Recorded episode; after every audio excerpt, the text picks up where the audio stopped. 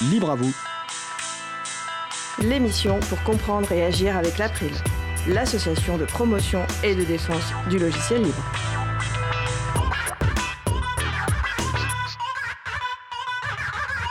Bonjour à toutes, bonjour à tous, vous êtes sur la radio Cause Commune 93.1 en Ile-de-France et partout dans le monde sur le site causecommune.fm. La radio dispose d'un web chat, donc utilisez votre navigateur libre préféré. Rendez-vous sur le site de la radio, causecommune.fm, et vous pouvez nous rejoindre sur le salon dédié à l'émission. Nous sommes mardi 14 mai 2019, nous diffusons en direct, mais vous écoutez peut-être une rediffusion ou un podcast.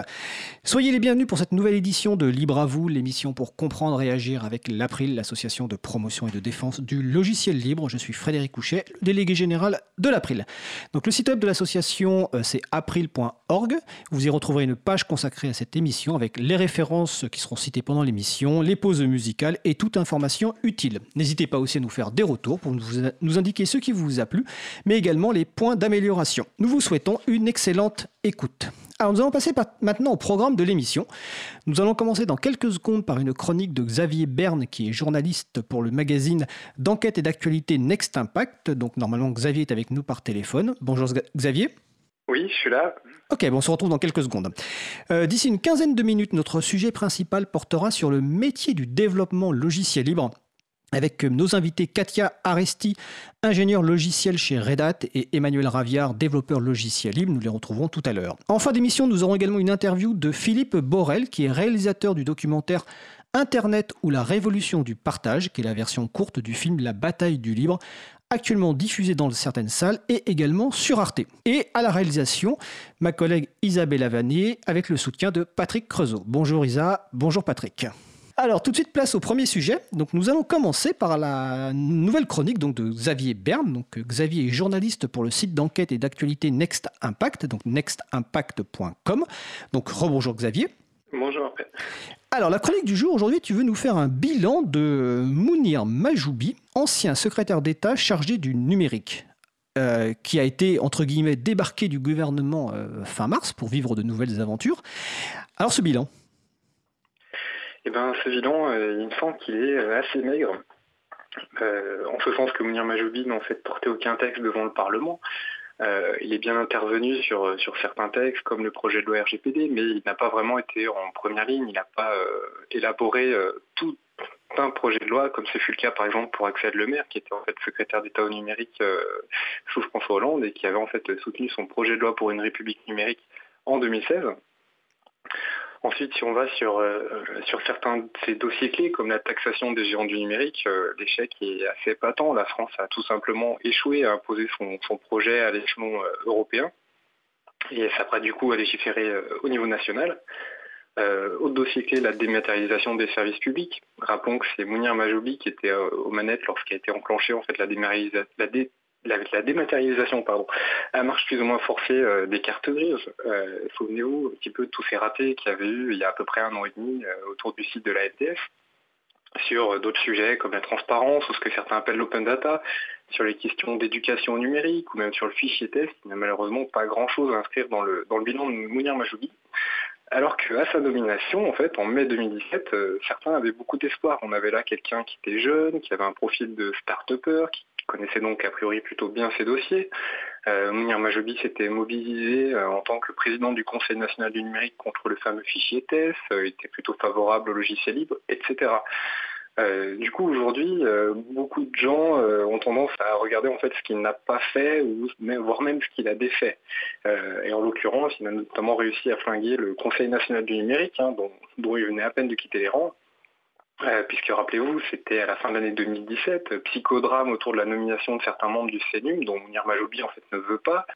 Euh, tous les membres font bloc autour de leur présidente et démissionnent collectivement. il faudra attendre plusieurs mois, le mois de mai en l'occurrence, pour que finalement de nouveaux membres soient désignés. autant dire que l'indépendance de l'institution en a pris un sacré coup. Euh, et finalement, en fait, pour moi, Mounir Majoubi, c'était surtout un, communicant, quelqu'un qui allait être très avenant, très chaleureux, très jovial, qui allait faire des blagues, et finalement qui savait bien emberlificoter les choses. Euh, je garde en tête un épisode euh, qui peut être anecdotique, mais qui me semble en fait assez représentatif de, l'animal politique, si on peut dire, qu'il fut en tant que secrétaire d'État au numérique. Ça s'est passé l'année dernière à l'Assemblée nationale lors de l'examen du projet de loi sur le RGPD. Il avait été interpellé au sujet d'une obligation de transparence qui pesait à l'époque sur les administrations. Et Mounir Majoubi euh, s'en était sorti euh, grâce à un exercice assez proche du patinage artistique. Alors il avait parlé de cette obligation au futur, comme si elle n'était pas encore entrée en vigueur, mais tout en assurant qu'elle serait bientôt mise en œuvre par les administrations. Euh, il avait aussi laissé entendre qu'il n'y avait pas besoin de décret d'application, alors que son prédécesseur avait bien pris le fameux décret depuis belle lurette. Et à la fin, cerise sur le gâteau, pour rassurer les députés, il avait dit que le sujet en fait pourrait être rediscuté lors de la seconde lecture, et je vous le donne dans le mille. Le gouvernement ayant enclenché en fait la procédure d'urgence sur, euh, sur ce texte, euh, il n'y avait qu'une lecture par chambre. Et c'est passé comme une lettre à la poste. Emmanuel Macron l'avait euh, humilié publiquement devant un parterre de start-upers pour ce côté un petit peu VRP. C'est Quotidien qui avait diffusé cette séquence l'année dernière où le président parlait en fait d'une mesure et s'était tourné vers Mounir Majoubi en lui demandant en fait quand seraient promulgués les fameux textes. Je crois que qu'on a l'extrait en régie. Je ne sais pas si vous pouvez le diffuser. Eh bien, on va écouter l'extrait. Là, les textes sont passés et seront promulgués à quelle échéance, Mounir?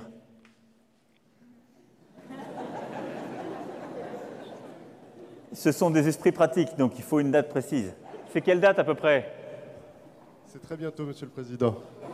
Mais genre, c'est 1er décembre, 1er janvier ou 1er mars? C'est très exactement entre ces dates. Donc moi, je pense qu'il faut se dire, Mounir, pour être cohérent et crédible, que tout ça s'est réglé au 1er janvier. Comme ça, c'est bon. OK? Donc c'était l'extrait de, euh, on va dire, du recadrage ou peut-être, euh, je sais pas comment appeler ça, du président Macron envers Mounir Majoubi. Avant que tu poursuives, juste préciser quand même ce que c'est que peut-être que le fichier thèse dont tu as parlé, c'est le fichier des titres électroniques euh, sécurisés, qui était un projet du ministère de l'Intérieur de créer une sorte de méga fichier des Français. Et le RGPD, c'est le règlement général sur la protection des données. Et je te laisse poursuivre, Xavier. Mmh, voilà, exactement. Merci pour ces petites précisions. Voilà, donc après on parlait du bilan, est-ce que Mounir Bajoubé n'a rien fait pour autant? Non, bien entendu, il a quand même beaucoup travaillé pour euh, les startups, pour le développement de l'économie numérique. Il a lancé le programme France Num pour aider les, TPE et PME à tirer profit du numérique. Euh, autre dossier aussi à son actif, c'est en fait l'inclusion numérique. En fait, il a réussi à mettre autour de la table euh, les, principaux acteurs en fait concernés, notamment les opérateurs sociaux type CAF, Pôle Emploi, et puis aussi des entreprises comme des banques ou même l'opérateur Orange, afin que tous ces acteurs euh, financent des passes de formation qui euh, devraient prochainement être offerts en fait à certaines personnes euh, qui pourraient être capables de réaliser des démarches administratives sur Internet après quelques heures de cours. Alors justement là-dessus, je, me permets d'intervenir parce que très récemment, justement, le label numérique inclusif concernant ces passes a été publié et on, parmi les points positifs, parmi les critères d'augmentation du label figure explicitement l'usage à la fois de logiciels libres et le partage de documents et de contenu sous des licences libres. Donc c'est un point quand même essentiel qui n'est pas que à mettre au crédit de Mounir Majoubi, qui est aussi à mettre au crédit évidemment de l'agence du numérique qui est en charge de ce, de ce pass numérique euh, inclusif. Je te laisse poursuivre. Mmh, Merci. Et du coup, une autre chose aussi importante, je pense qu'on retiendra du, mandat de, de Mounir Majoubi, c'est euh, qu'il a réussi en fait à obtenir le départ d'Henri Verdier le, directeur interministériel euh, au numérique avec qui il entretenait en fait de très mauvaises relations. Euh, là aussi, ça a suscité beaucoup de réactions parce qu'en fait, euh, Henri Verdier était quelqu'un d'assez bien vu auprès des militants de la transparence, du logiciel libre. Euh, mais il avait euh, en fait au fil du temps, euh, il était devenu un petit peu comme à mes yeux comme un ministre bis, en fait un, cabinet fantôme du, numérique, tant il avait pris de l'importance au sein de l'appareil d'État sur tous les dossiers numériques. Certaines sources m'ont dit que Mounir Mojobi avait fait des pieds et des mains pour obtenir le départ d'Henri Vertier, qui donc a fini par accepter l'année dernière le poste d'ambassadeur de la France pour le numérique. Donc, je veux dire que c'est pour des questions d'ego, Mounir Majoubi a obtenu la peau euh, quelque part d'Henri Verdier, qui effectivement était un grand artisan quand même de la transparence, des données publiques et du logiciel libre. Alors, euh, Mounir Majoubi bon, bah, a, quitté le gouvernement euh, pour se lancer dans la course comme d'autres à la, mairie de Paris, avec un programme à base notamment de drones et de petits boutons bleus. donc, il y a un successeur qui s'appelle Cédric O. À quoi doit-on s'attendre avec son successeur? Les priorités sont, semblables. Hein. Ça reste très axé sur l'économie numérique, les startups. et puis ensuite, c'est des questions de, priorité en termes de régulation des, grandes plateformes. On va bientôt entamer l'examen à l'Assemblée nationale de la proposition de loi Avia sur les, les contenus haineux sur Internet. Euh, et enfin, autre gros chantier, comme Mounir Majoubi, ça reste sur la dématérialisation des services publics, puisque Emmanuel Macron s'est engagé, en fait, durant sa campagne, à dématérialiser euh, l'ensemble des, services, euh, des démarches administratives, pardon, d'ici à la fin de son quinquennat. néanmoins, on va dire que ces tricots sont pour l'instant plutôt discrets, en tout cas plus discrets que Mounir Majoubi. Alors c'est peut-être le temps qu'il enfile son, son nouveau costume, puisqu'il officiait jusque-là dans l'ombre et était conseiller d'Emmanuel Macron on va dire que les prochains mois permettront de voir comment les choses évoluent, mais a priori, il n'y aura pas de, de grands changements. D'accord, oui. Comme tu le dis, Cédrico vient d'être récemment nommé, donc attendons de le juger sur les faits. Euh, juste un petit point d'actualité, euh, comme tu as dû le voir, euh, l'un des documents les plus attendus concernant le logiciel libre dans l'administration, le fameux socle interministériel des logiciels libres, c'est-à-dire en fait cette liste de logiciels libres recommandés dans l'administration pour les utiliser de façon coordonnée, va enfin d'être publié il y a quelques jours. Donc vous retrouvez la, référence sur le site de l'April. C'était une, une, des demandes d'ailleurs de l'April à Cédric O, nouveau secrétaire d'État en charge du numérique. La deuxième demande concerne la publication bah, de la feuille de route euh, de la nouvelle DINSIC, entre guillemets. Comme tu l'as dit, euh, Henri Verdi est parti, il y a un remplaçant. Et euh, dans un des articles que tu as d'ailleurs, je crois, rédigé sur Next Impact, une interview de ce nouveau directeur, les, réponses n'étaient pas forcément trop en faveur des données publiques et du logiciel libre. Donc on aimerait bien savoir où cette DINSIC va, avec notamment la publication de, de la feuille de route.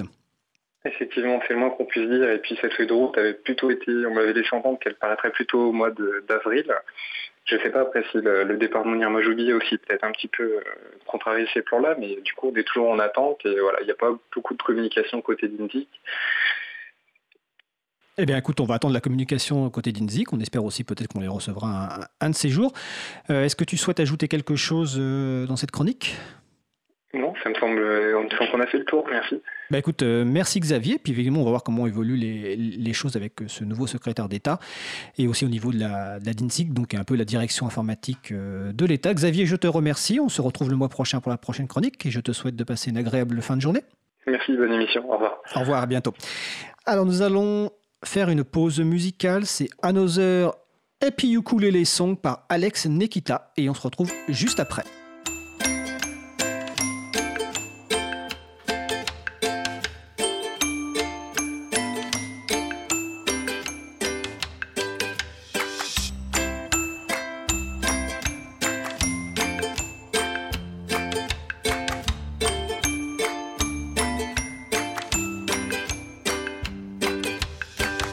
Commune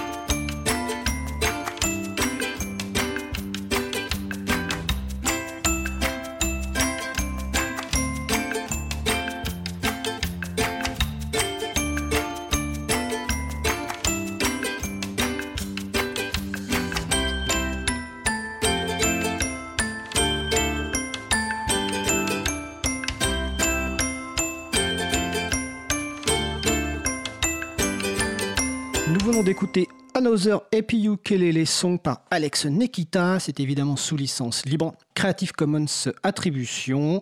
Et vous retrouvez la référence sur le site de l'April. Vous écoutez l'émission Libre à vous sur Radio Cause Commune 93.1 en Ile-de-France et partout ailleurs sur le site causecommune.fm.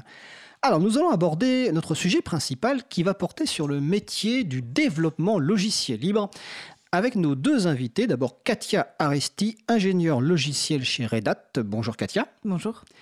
Et Emmanuel Raviard, développeur logiciel libre. Bonjour Emmanuel. Alors, on va essayer d'expliquer un petit peu ce, magnifique métier du développement logiciel, euh, notamment libre, mais pas, pas forcément que libre. Alors, comme je disais à mes deux invités avant de, avant la prise d'antenne, en venant en métro dans le, au studio, il y avait des pubs. Euh, une des pubs dans le métro disait Je veux faire du Java 35 heures par semaine. Alors c'est pour un site dont je me souviens plus exactement du nom, mais c'est un site qui sans doute fait des formations autour d'un langage de programmation qui s'appelle euh, Java. Donc comme quoi finalement ce métier de développeur doit et de développeuse doit attirer du monde. Donc euh, voilà, je trouvais ça marrant, surtout d'autant plus que Katia Aresti est une spécialiste euh, Java si je me souviens bien. Donc voilà, on va essayer d'expliquer un petit peu ça. Ma première question va être relativement simple pour le, les deux personnes. C'est bah déjà de vous présenter votre parcours, d'où vous venez? Pour, pour Emmanuel Ravard ne pas faire tout son parcours depuis le début. mais, mais de voilà, d'où vous venez euh, et où vous êtes aujourd'hui? Parce que voilà, donc euh, peut-être Katia Aresti qui est développeur actuellement, ingénieur développeur chez Red Hat. Euh, bah moi, ça fait 14 ans presque. Je travaille de manière professionnelle en tant que développeuse. J'ai fait mes études en Espagne, au Pays Basque espagnol, euh, ingénieur en informatique, 5 ans. Et après, j'ai travaillé 3 ans à Madrid pour une grosse SS2I, société de services appelée Sopra Group, qui est française et qui, du coup, avec cette boîte, j'ai fait une mutation à Paris. Et je travaillais pour cette grosse société de services, ensuite une autre plus petite, en faisant du prestataire euh, pour des, gros clients, euh, Orange, euh, Pôle emploi, Bouygues Télécom, etc. Et, ensuite, j'étais freelance pendant une période et j'étais la plupart du temps un développeur Java ou plutôt axé sur Java, même si j'ai fait d'autres langages aussi. Et euh, depuis deux ans, je travaille chez Red Hat, qui est euh, une boîte internationale qui développe des produits euh, open source, libre en fait, dont le code source du produit est disponible et accessible pour tout le monde et il monétise comme ça. Et moi, je travaille pour une équipe en développant un produit depuis deux ans. Et voilà, c'est ça, c'est ce que je fais pendant les dernières 15 ans, 14 ans. D'accord. Emmanuel Raviard donc euh, voilà, j'ai fait euh, assez vite. En 97, j'ai créé une première société de logiciels libres qui avait la particularité d'être détenu par les, qui a la particularité d'être détenu par ses salariés avec égalité de salaire. En 2001, j'en ai créé une autre sur le même principe, entre ouvert. Après, j'ai créé un réseau d'entreprises sur ce principe-là qui s'appelait Libre qui s'appelle Libre Entreprise et dont Frédéric, tu portes le t-shirt. Le, euh, bon, après ça, j'ai un peu travaillé en, pour la Caisse des dépôts, puis euh, je suis rentré à Etalab en tant que développeur, où on a développé le nouveau DataGouv en 2013. Après, j'ai travaillé sur le logiciel libre OpenFisca et euh, bon, de, de fil en aiguille, j'ai créé, enfin non, pardon, je suis, je me suis retrouvé par, erreur, euh, enfin par un malentendu plutôt, directeur de campagne puis assistant parlementaire avant maintenant de retourner à mes amours sur le développement. Alors merci pour cette présentation. Déjà un point essentiel, c'est que c'est sur la durée c'est que vous faites du développement logiciel libre depuis des années, alors que pour beaucoup de gens, euh, c'est souvent une étape avant une autre activité. Donc ça, c'est déjà un point essentiel pour les personnes qui nous écoutent, c'est que le métier de développement logiciel libre peut être un métier sur la durée, qu'on peut y trouver du plaisir sur la durée. Deuxième question, comment vous définiriez euh, en une phrase ou deux le, développement logiciel? Si euh, vous êtes dans une soirée et euh, voilà, vous rencontrez des gens et au lieu de dire que vous faites de l'informatique, qui est très générique, si vous devez expliquer ce que c'est quoi le développement logiciel en quelques mots? Est-ce que, est que, vous parliez de langage de programmation et comment vous essayez de, faire comprendre ce que c'est que le développement logiciel? Qui veut commencer? Mmh, Moi, je peux commencer. Bah, moi, je dirais que déjà, c'est un métier qui est assez créatif et en même temps euh, assez euh, il faut trouver des solutions aux, problèmes. Et au quotidien, ce que je fais, c'est de passer du temps à écrire sur un éditeur, un langage que l'ordinateur va comprendre. Et grâce à ce que j'ai écrit, bah, je vais construire à peu près tout ce qu'on peut imaginer aujourd'hui pour euh, qu'on utilise dans notre ordinateur, euh, qu'on utilise euh, dans notre appareil mobile, un peu partout en fait. Il y a des logiciels que quand on a besoin d'envoyer un texto, ça c'est quelque chose qui a été écrit par quelqu'un et donc ça, moi, ce que je fais. après, par rapport au côté libre, moi, ce que j'ai fait, c'est surtout construire des choses ou des applications, par exemple, le site de Pôle Emploi. Euh, qui était construite à base de, logiciels libres ou euh, open source plutôt, qui dans le code source. Mais après, le code de Pôle emploi est fermé. Je veux dire, n'importe lequel, il peut pas voir euh, comment ça a été développé. Ça, c'est un truc. Mais après, aujourd'hui, je fais des, des, codes. Du coup, ce que je fais, mon travail est complètement disponible. Euh, on peut voir euh, tout le jour ce que je fais, en fait. D'accord. Alors, on reviendra justement tout à l'heure dans la discussion sur cette évolution, notamment euh, mm. concernant d'un passage au, logiciel libre. Peut-être que ça a changé en termes de développement, parce que mm. forcément, on ne développe pas de la même façon quand on fait du logiciel propriétaire ou du logiciel libre. Emmanuel, toi, comment tu présenterais ça? Alors je le présente pas souvent, mais euh, si je le présenterai là maintenant, à très peu de soirées, c'est ça? Oui, je vais à très peu de soirées parce que justement je suis développeur et donc j'ai pas le temps d'aller dans les soirées. Donc toi les 35 heures c'est plus que voilà, les 35 heures. Euh, euh, bon, c'est un et non en fait c'est être développeur c'est au début c'était écrire des mots dans un langage simplifié et avec ces mots dans un langage simplifié progressivement construire des phrases et tout et en fait chaque, chaque fois moi j'assimile plutôt ces phrases à des briques comme quand on construit une maison sauf que chacune de ces briques a une forme différente et que comme la on construit un, Lego aussi. Ou comme construire un Lego. et que, hein, Mais simplement, chaque, chaque brique a une forme différente et donc elle a, un impact sur le reste de, elle peut avoir un impact sur le reste de la maison. Donc euh, c'est, c'est en ça que c'est un peu bizarre le logiciel parce que c'est quelque chose où chaque acte peut avoir de l'importance euh, plus tard. Voilà. Donc je sais pas si c'est un, voilà. Ah si, ce que je voulais dire de plus, c'est que bon, jusqu'à présent, c'était souvent écrire des mots et maintenant c'est beaucoup, beaucoup réutiliser des phrases écrites par d'autres ou des blocs montés par d'autres. Voilà. c'est, une remarque effectivement intéressante, c'est que quand vous avez commencé le développement, il y avait effectivement peut-être moins de briques ah, Il n'y a rien qui existait. Il rien qui existait, voilà. Et quand on parle donc de langage de programmation, quand je faisais l'introduction tout à l'heure sur Java, alors on va pas, on va pas être du tout technique être aujourd'hui. Hein. J'ai cité Java parce que j'ai vu la pub et que Katia est une spécialiste Java. Un langage de programmation, en gros, c'est une grammaire, un vocabulaire qui permet d'écrire effectivement donc du code informatique qui va euh, permettre avec à partir de briques de gérer une maison, de gérer un téléphone, de gérer un site pour emploi. Et, et finalement, c'est accessible à toute personne en fait. C'est-à-dire que c'est un apprentissage qui demande aucune, on va dire, euh, caractéristique particulière. Ou plutôt, comment vous, vous êtes venu à l'informatique, d'ailleurs, justement? Euh, moi, j'ai un parcours euh, assez classique parce que j'ai fait une école d'ingénieur et donc en informatique, mais ce n'est pas le seul parcours possible.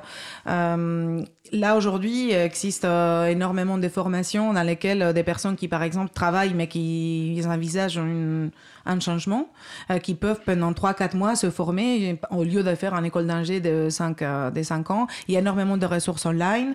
Et du coup, en fait, euh, comment commencer, comment on peut commencer à coder, bah, c'est vraiment en allant euh, à un site, chercher le langage euh, par Java ou euh, JavaScript. Ou, D'ailleurs, JavaScript, c'est pas mal parce que c'est quelque chose qu'on voit visuellement dans le navigateur. du coup, ça donne tout de suite un retour sur ce qu'on code. Et, et puis après, commencer en fait avec un petit truc.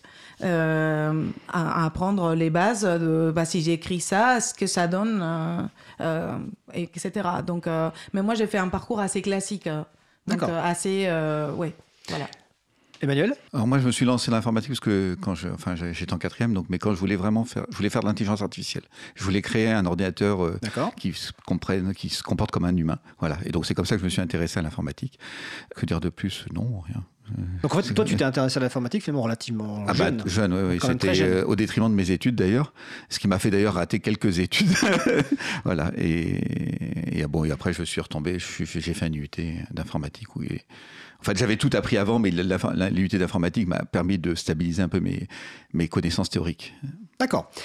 Oui, d'ailleurs, par pardon, du coup, en fait, euh, peut-être j'ai pas vraiment répondu à la question parce que pourquoi j'ai fait une école d'informatique, euh, d'ingénierie, euh, c'est parce que j'avais appris un peu à coder dans un cours quand j'étais au lycée. Ah, on avait appris un tout petit peu à coder et euh, bah, j'étais une ado qui savait pas ce que quoi faire. Je savais que j'étais pas de lettres, que je voulais pas faire un truc médecine ou machin parce que je ne supporte pas le sang, euh, ni les animaux, ni rien. Et du coup, j'ai découvert ça et je suis allée faire des études euh, bah, d'ingénieur. Et c'est là que, en fait, ça m'a confirmé que j'adorais coder. En fait, c'est ça qui est pardon. Je te, je te laisse, euh, Emmanuel, et après on va venir sur le mot adorer coder, ce qui Oui. m'intéresse. à, Emmanuel à propos des études, ce qui m'a souvent marqué, c'est que bon, les professeurs étaient souvent moins compétents que les élèves, à mon- au moins à mon époque. Et c'est c'est encore quelque chose qu'on retrouve dans les apprentissages d'informatique maintenant. C'est-à-dire qu'il y a de bonnes écoles d'informatique comme Epitech ou 42, où ce sont les élèves eux-mêmes qui apprennent aux autres élèves, euh, qui se forment eux-mêmes et qui. Enfin voilà, il faut. C'est un. L'informatique est un- une technique où on peut apprendre par soi-même en, en galérant beaucoup euh, et sans forcément beaucoup En de. passant des heures. en passant beaucoup d'heures et sans forcément avoir beaucoup de personnes pour t'enseigner. Alors, je, outre les écoles, il y a aussi certaines universités. Je vais citer l'université Paris 8 où j'ai appris l'informatique justement euh, plutôt le- la nuit que le jour et où il y, a, il y a une forte entraide. Mais je vais revenir sur le terme euh, adorer cette activité de, de- de code. Quelle satisfaction, quel plaisir trouvez-vous à faire du développement logiciel et à continuer à en faire aujourd'hui Alors que, comme je l'ai dit en introduction, il y a beaucoup de gens pour qui le développement logiciel est une étape dans une carrière d'informatique avant de devenir chef de projet ou autre. Donc voilà, quels sont vos plaisirs que vous retrouvez? Alors, euh, le, grand, le grand avantage d'un ordinateur, c'est que quand on sait programmer, même un peu, l'ordinateur vous obéit. Donc ça, c'est par rapport aux êtres humains, c'est un bonheur incommensurable. Voilà. Donc c'est, c'est, euh, non, mais c'est une vraie, c'est une, une des vraies satisfactions qu'on a, c'est qu'on a l'impression d'avoir un outil surpuissant entre les mains et qu'on arrive à lui faire faire des choses. Voilà, ça c'est un, des vrais plaisirs que j'ai toujours avec l'ordinateur, c'est-à-dire arriver à lui faire faire des choses que j'ai envie qu'il fasse. D'accord. Voilà, c'est pour moi donc un outil qui me permet de, de mettre en, pratique certaines choses que j'ai envie de faire. Katia? Euh, moi, c'est vraiment euh, le côté euh, euh, qu'on est en train de construire euh, des choses euh, potentiellement utiles, mais peut-être pas, mais au moins ça peut être fun en fait. Une appli euh, mobile euh, qui juste fait des photos euh, rigolotes, c'est déjà quelque chose qui est marrant. Donc le fait de pouvoir vraiment faire des choses qui aident au quotidien, construit par moi-même. Moi, j'ai joué beaucoup au Lego quand j'étais petite et peut-être ça a structuré comme ça mon cerveau aussi pour aimer ça. Et c'est le côté, les mélanges scientifiques à peu près, un peu avec le côté créatif et la satisfaction de faire avancer les choses et de quand ça marche euh, et euh, voilà et que tu passes beaucoup de temps et, et c'était très riche euh, et puis que c'est pas un métier contrairement à ce qu'on pense assez individuel mais c'est très collectif parce qu'on doit souvent travailler avec les autres apprendre à coder avec les autres et justement souvent les plus gros problèmes viennent plus des gens que des, de la machine en fait. C'est vraiment le fait de travailler avec les gens. Mais donc c'est un métier assez social il y a énormément de soirées, des, choses justement pour qu'on apprenne tous ensemble et tout ça. Donc c'est tout l'ensemble qui me plaît en fait. D'accord. Alors, par rapport à ça, dans la préparation de l'émission, un mot est revenu un moment, c'est le mot d'artisan. Euh, alors, je crois que Emmanuel Ravert, tu te revendiques comme artisan logiciel libre. Pourquoi ce terme artisan? Alors l'expression vient pas de moi, mais elle vient surtout de Rodolphe Quai-de-Ville, qui est un ancien collègue commun. Euh, voilà, donc ce- ce- je me retrouve totalement dans ce mot artisan, parce qu'en fait, le, on a beaucoup, longtemps pensé que l'industrie du logiciel était une industrie, et que, euh, enfin, notamment, euh, enfin, que si, par exemple, on prenait une armée de singes et qu'on les mettait à coder un langage, à un programme, ils arriveraient à coder un langage. Ça, c'était un peu la théorie du langage Java. Enfin, c'est pour lancer un petit troll à ma collègue Ouais. de gauche. Ah, non, mais dans les années 90, il y avait, il y avait un peu ce fond-là. Euh, bien sûr, on en est revenu. Et en fait, non, comme je le disais, un, logiciel, c'est un ensemble de briques avec toutes des formes différentes.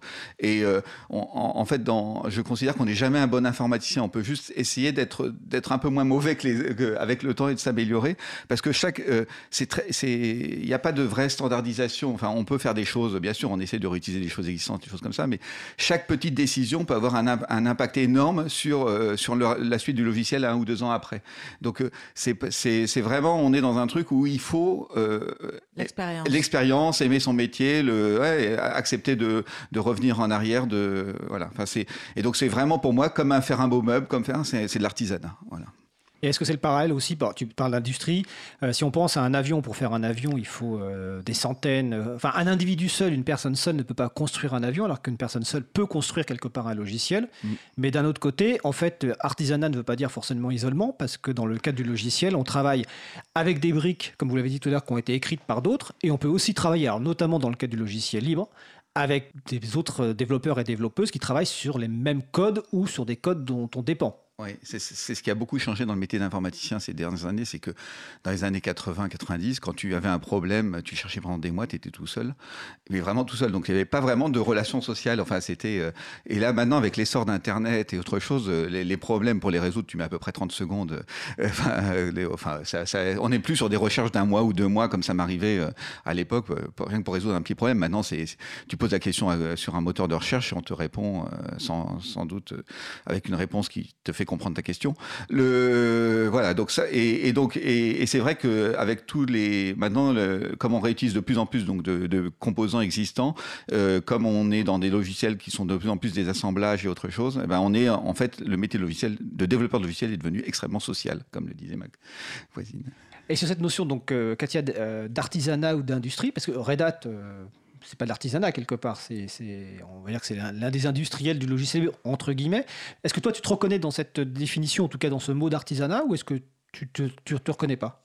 Euh, oui et non. En fait, je me reconnais euh, dans le cas, dans le sens où euh, c'est un métier qui qui euh, s'apprend, qui s'améliore à la force de faire et de faire et qu'on devienne euh, meilleur euh, comme ça et qu'il y a des, toujours des, mises en, des, des, remises en question, des nouvelles techniques à prendre.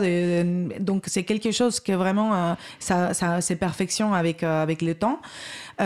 mais après, je considère que c'est une industrie aussi d'ailleurs très grande et qui bouge beaucoup d'argent euh, justement.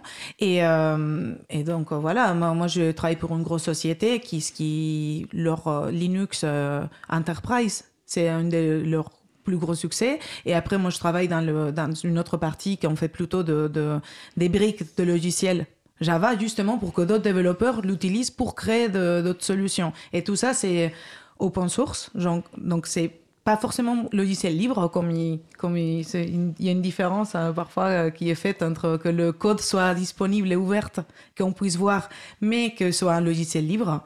Mais bon, ça c'est peut-être un débat plus philosophique, plus long euh, à pas maintenir maintenant. Mais en fait, euh, ce qui fait Red Hat, c'est vraiment monétiser avec la formation, faire du consulting, aider les clients qui utilisent ce, produit à s'en sortir en fait. Mais donc c'est une industrie aussi. Alors sur la différence entre open source et logiciel libre, il y a à la fois une différence philosophique, mais souvent les logiciels derrière sont les mêmes. C'est une question de licence. Alors il y a des licences qui garantissent les fameuses quatre libertés du logiciel libre qu'on peut redire. Hein. C'est la liberté d'utilisation, d'étudier le fonctionnement, mm. de modifier le code euh, soit pour corriger des bugs, soit rajouter des fonctionnalités, et la possibilité de redistribuer soit la version originale du logiciel, soit la version modifiée. Toi dans ton parcours, Katia, tu as expliqué que tu n'as pas fait toujours du logiciel libre. Alors justement, est-ce que dans ton métier de développeuse logicielle, qu'est-ce qui a changé du fait que tu es devenue une développeuse qui travaille sur des outils libres. Alors je suppose qu'est-ce qui a changé en bien, mais peut-être qu'il y a des choses qui ont changé en mal, je n'en sais rien, mais qu'est-ce qui a changé? Qu'est-ce qui, Bon, qu'est-ce qui a changé? Et puis quelle a été l'évolution de ton métier finalement euh, avec cette nouvelle euh, base de travail qui est une base libre? Déjà, la première, euh, la première chose est que souvent dans les, les produits qui sont open source, dans le code source est ouvert, c'est développé par euh, des gens euh, un peu partout dans le monde. Donc, c'est distribué par euh, défaut, en fait. donc, ça, ça a changé que mon équipe, les, gros, gros changements premiers que j'ai eu, c'est que mon équipe n'est pas en France, on est tous partout. Fait que tous les gens avec qui je travaille au quotidien sont partout dans le monde. Mais par contre, on travaille en équipe, on, on, on, prend des décisions ensemble, on est tout le temps connectés, mais pas forcément à parler mais un écrit, un chat euh, et tout ça. Donc ça, c'est un gros, gros changement que ça a fait. Euh, après, ça m'a aussi... Euh, j'adore le fait que tout le monde puisse voir et contribuer à, ce que j'ai fait et porter un jugement qui soit ouvert qui soit voilà, que tout le monde puisse voir ce que je fais vraiment. Ah, ça, justement, c'est une question. Ça ne t'a jamais bloqué potentiellement de te dire justement qu'en publiant logiciel libre, donc de façon totalement publique, n'importe quelle personne pourrait regarder ton code éventuellement le commenter, éventuellement négativement? Est-ce que ça n'a jamais été un blocage pour bah, toi Si, si, si, a raison à commenter. En fait, moi, ce que je pense que c'est l'expérience qui m'a appris que le code, c'est pas moi. Les codes, c'est mon code. C'est, c'est les codes que j'ai fait, mais c'est pas moi. Si les codes, c'est de la merde, bah, c'est de la merde, quoi. Mais c'est bon. Et, donc, voilà, c'est, il faut vraiment faire. De, c'est pas ma personne qui est de la merde. Donc, en partant de là, les gens, ils peuvent euh, porter les jugements qu'ils veulent. Et puis, euh, s'ils ont raison, tant mieux, parce que je veux apprendre. Et s'ils sont pas raison, bah, bah tant pis pour eux. Hein. C'est à eux d'apprendre peut-être. Oui.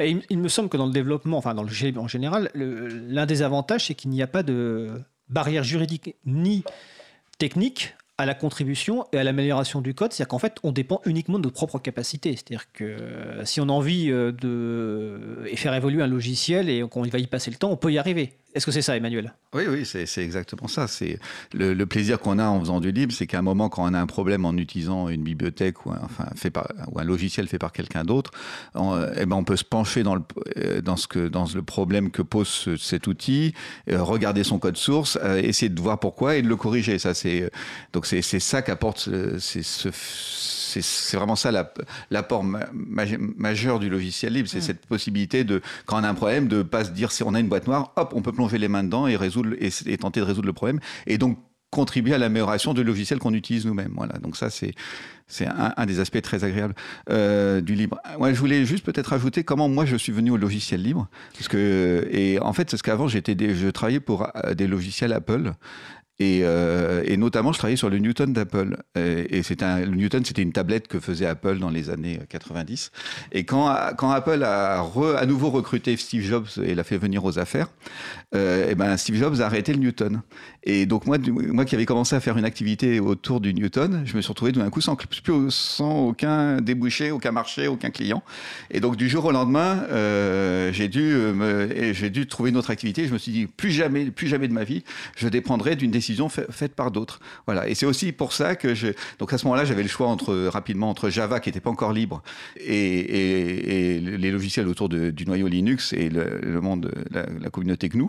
Euh, voilà. Et donc à ce moment-là, je suis allé vers euh, Debian GNU Linux et enfin tous les outils libres. Mais c'était vrai et en me jurant que plus jamais je ne ferai de propriétaire. Voilà. C'est à cause d'Apple et de Steve Jobs. Est-ce que tu as tenu? Euh, alors non, j'ai de temps en temps j'ai eu des très petites digressions en, en raison de, contra- de, de contrats avec des boîtes, toutes choses comme ça, mais à chaque fois j'ai regretté. Donc euh, maintenant, oui, c'est euh, maintenant je tiens. Et je ne fais plus qu'autre chose que, que, que du livre. D'accord. Et la capacité de réutiliser son propre travail, je suppose que ça doit faire partie d'un- plaisir, parce que quand on fait du... Tout à l'heure, tu parlais d'une... que Tu avais travaillé, Katia, dans, dans une société de services euh, importante. Euh, normalement, bah, quand on développe un- un- un- du code pour un client, normalement, on ne peut pas le réutiliser pour un autre client dans le monde traditionnel, alors que dans le monde du logiciel libre, au contraire, on est plutôt encouragé à le faire. Donc je suppose que ça, c'est quand même une, une- une force incroyable de se dire que on a accès au travail passé qu'on a fait, qu'on peut le réutiliser, voire l'améliorer. Oui, après, ça, ça change, euh, ça bouge tellement vite. Là, bah, les machines, les, les, euh, les outils qu'on utilise pour coder et tout ça, ça, ça a tellement changé que franchement, parfois, tu es bien content de plus utiliser ce que tu as fait euh, il y a.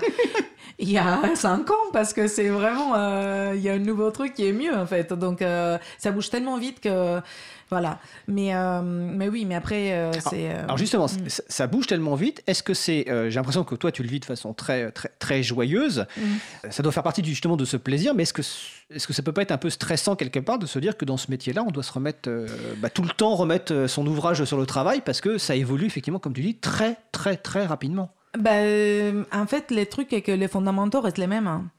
Donc, euh, dès le moment que tu as les fondamentaux et que justement, un de nos forces, euh, et c'est pour ça que, euh, en revenant au truc d'artisanat et l'expérience, l'expérience fait que tu apprends à apprendre. Donc, tu apprends à apprendre, tu vas plus vite, les fondamentaux restent les mêmes, et c'est juste qu'il faut après passer des heures. Donc, ça, on est quand même habitué à, à faire ça, et avec les années. Après, évidemment, il faut aussi savoir lever les pieds et pas se pencher sur les nouveautés. Euh, les sirènes de marketing des nouvelles choses et juste vouloir tout casser parce que c'est mieux euh, euh, c'est mieux un nouveau logiciel ou je sais pas quoi en fait parfois c'est pas mieux forcément euh, voilà Bah, Finalement, c'est un peu comme les langues naturelles, c'est-à-dire qu'apprendre une, première langue étrangère, c'est le plus compliqué. Mais ensuite, apprendre une deuxième langue étrangère, Oui, il y a les codes, bah, et que finalement, on, on- on s'y remet. Alors, euh, sur, le, sur web chat de la radio dont j'ai parlé tout à l'heure, hein, qui est sur euh, causecommune.fm, on a une auditrice qui nous signale, donc c'est Marie-Odile, hein, qui s'occupe des transcriptions à l'April, qui, nous signale que, qui suggère à M. Emmanuel Raviard qu'il devrait parler avec le ministre de l'Éducation nationale euh, sur le terme de la confiance dans ce qu'on utilise, car ton exemple avec Apple était, euh, et les Newton donc était clair et parlant. Je précise que c'est en lien évidemment avec le projet de loi École pour la confiance dont je parlerai en fin d'émission. Ah, j'ai une petite question, c'est une remarque de Marie-Odile qui rajoute Remettre son ouvrage sur le métier n'empêche pas de vieillir. Comment on vieillit dans le monde Alors- Et on fera une pause musicale après. Comment on vieillit dans le monde du développement logiciel Effectivement, tiens, c'est une question intéressante ça. Est-ce que ça permet de garder le cerveau encore toujours actif? Est-ce qu'on n'a pas peur d'être dépassé par la, la- la jeunesse qui... Alors toi, Emmanuel, tu as commencé en quatrième, mais aujourd'hui, avec tous les codes disponibles, avec toutes les écoles, et quand on voit le- les initiatives autour de la- l'apprentissage du code, on peut se dire que les petits jeunes qui débarquent, ils, ils vont vous bouffer, quoi. Alors, il y a, oui, il y a, euh, je- Emmanuel, et puis Katia le- après. Il y a une époque, on disait, euh, il y a quelques deux décennies, on disait un développeur était fini avant 40 ans. Et donc, euh, moi, je vais t'embêter parce que j'allais bientôt atteindre la quarantaine et on me disait que finalement, j'aurais plus de métier. euh, voilà. Donc, c'est aussi une des raisons pour lesquelles j'avais créé mes propres boîtes de, de société de logiciels. C'était pour pouvoir être mon propre salarié. Euh, non, mais donc, en fait, non. euh, alors, l'avantage qu'on a en, en codant, enfin, en étant un peu un, un vieux, un vétéran, c'est que ben on a on a mis la main dans le cambouis dans beaucoup de problèmes, dans beaucoup de choses, donc on a toute une expérience. C'est vrai que c'est- les langages évoluent, enfin tout évolue, l'environnement évolue, s'enrichit, les, connaissances s'accumulent, donc on a de plus en plus d'outils qui, qui font de plus en plus de choses. Mais le fait d'avoir euh, bah, d'avoir euh, assisté quasiment, enfin moi au début de la micro-informatique jusqu'à jusqu'à Internet maintenant, enfin jusqu'à au téléphone mobile et tout, bah, ça permet d'avoir des bases qui nous enfin qui aident vraiment euh, à, à bien comprendre les choses. Ça ne veut pas dire, je suis sûr que ça veut dire- les jeunes ont, une, ch- ont des atouts les- et nous, en plus anciens, on a aussi des atouts et c'est très complémentaire. Donc non, non, je me sens pas du tout dépassé. D'accord. Katia? Bah, je suis d'accord avec lui en fait. C'est comme, euh, c'est comme dire ah, euh, t'as pas peur de perdre ton métier de médecin alors que tu es un chirurgien, euh, que ça fait des années que tu fais des choses parce qu'il y a des petits jeunes qui viennent euh, à l'hôpital. Bah non, justement, tant mieux qu'ils viennent et qu'on va travailler ensemble et on va essayer de faire des choses mieux. Donc euh, euh, non, D'accord. moi j'ai pas peur. Ah, on va faire une petite pause musicale. Nous allons écouter Blowout par Frankie Barbano et on se retrouve juste après.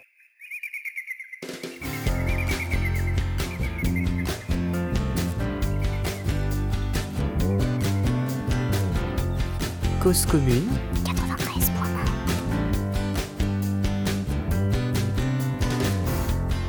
Every tender life seems to say goodbye. I can push your hands and make him understand. Life is like a tree, climb it with your teeth, rumbling on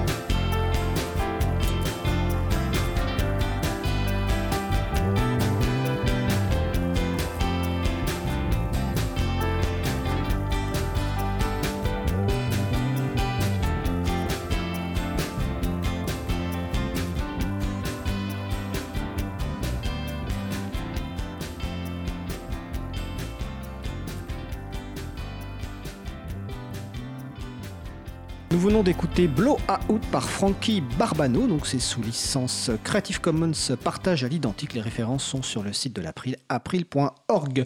Vous écoutez toujours l'émission Libre à vous sur Radio Cause Commune 93.1 FM en Ile-de-France et partout ailleurs sur le site causecommune.fm. Nous poursuivons le sujet du développement logiciel libre avec Katia Aresti, ingénieur logiciel chez Red Hat, et Emmanuel Raviard, développeur euh, logiciel libre. Et nous allons poursuivre avec euh, bah, un, changement qui n'est pas récent, mais qui a sans doute radicalement changé euh, la façon de- de travailler sur le développement logiciel libre. C'est notamment bah, l'arrivée des, des, des forges logiciels il y a quelques années. Euh, Emmanuel, est-ce que tu veux expliquer ce que c'est qu'une forge logicielle déjà? Alors, une forge logicielle, c'est un endroit où on dépose euh, ce qu'on écrit. Donc, le code source qu'on écrit, on- au fur et à mesure qu'on l'écrit, par exemple, tous les jours, on va déposer la nouvelle version euh, sur une forge et la rendre généralement publique pour tout le monde, afin que bah, tout le monde puisse voir euh, ce qu'on a déjà écrit et éventuellement y contribuer, le critiquer, mettre des, signaler des problèmes. euh, voilà. Donc les, forges sont, c'est un outil qui sont vraiment démocratisés depuis, euh, je sais pas, 10 ans, une 15 ans, et qui ont vraiment changé la manière de développer, parce que on en parlait en off tout à l'heure, mais c'est un, une des raisons qui font que maintenant les développeurs euh, ont, plutôt envie, sont incités à se mettre, à mettre leur code source en, ouvert. C'est parce que euh, justement en mettant leur code source sur les, sur les forges, on voit que tel développeur, telle personne a contribué tel jour à tel projet et des choses comme ça. Donc euh, dans sa, dans son, dans son, dans son sorte de CV numérique, on voit que c'est un dé- ce développeur a beaucoup contribué à beaucoup de logiciels. Donc c'est bah, avec les forges aussi, les, euh, les développeurs euh, sont incités à mettre en- à rendre public ce qu'ils font. Voilà. C'est c'est une- c'est- c'est pas une description des forges, mais c'est un impact de, des forges. Tout à fait.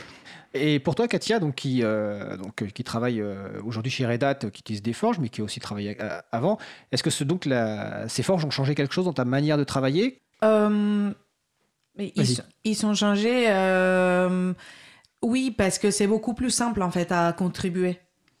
Moi, quand j'ai commencé à, quand j'étais, j'ai fini mes études en 2005, euh, mes études, c'est son, mon, mon projet de fin d'études, c'est porté sur un, un, un serveur, euh, ben, un, un produit euh, open source, mais c'était beaucoup plus compliqué en fait à, à prendre le code, à, à, à- voilà, à pouvoir, pouvoir contribuer dessus. C'était un peu plus compliqué, alors qu'aujourd'hui, c'est devenu euh, une question de s'inscrire avec ton, avec son email.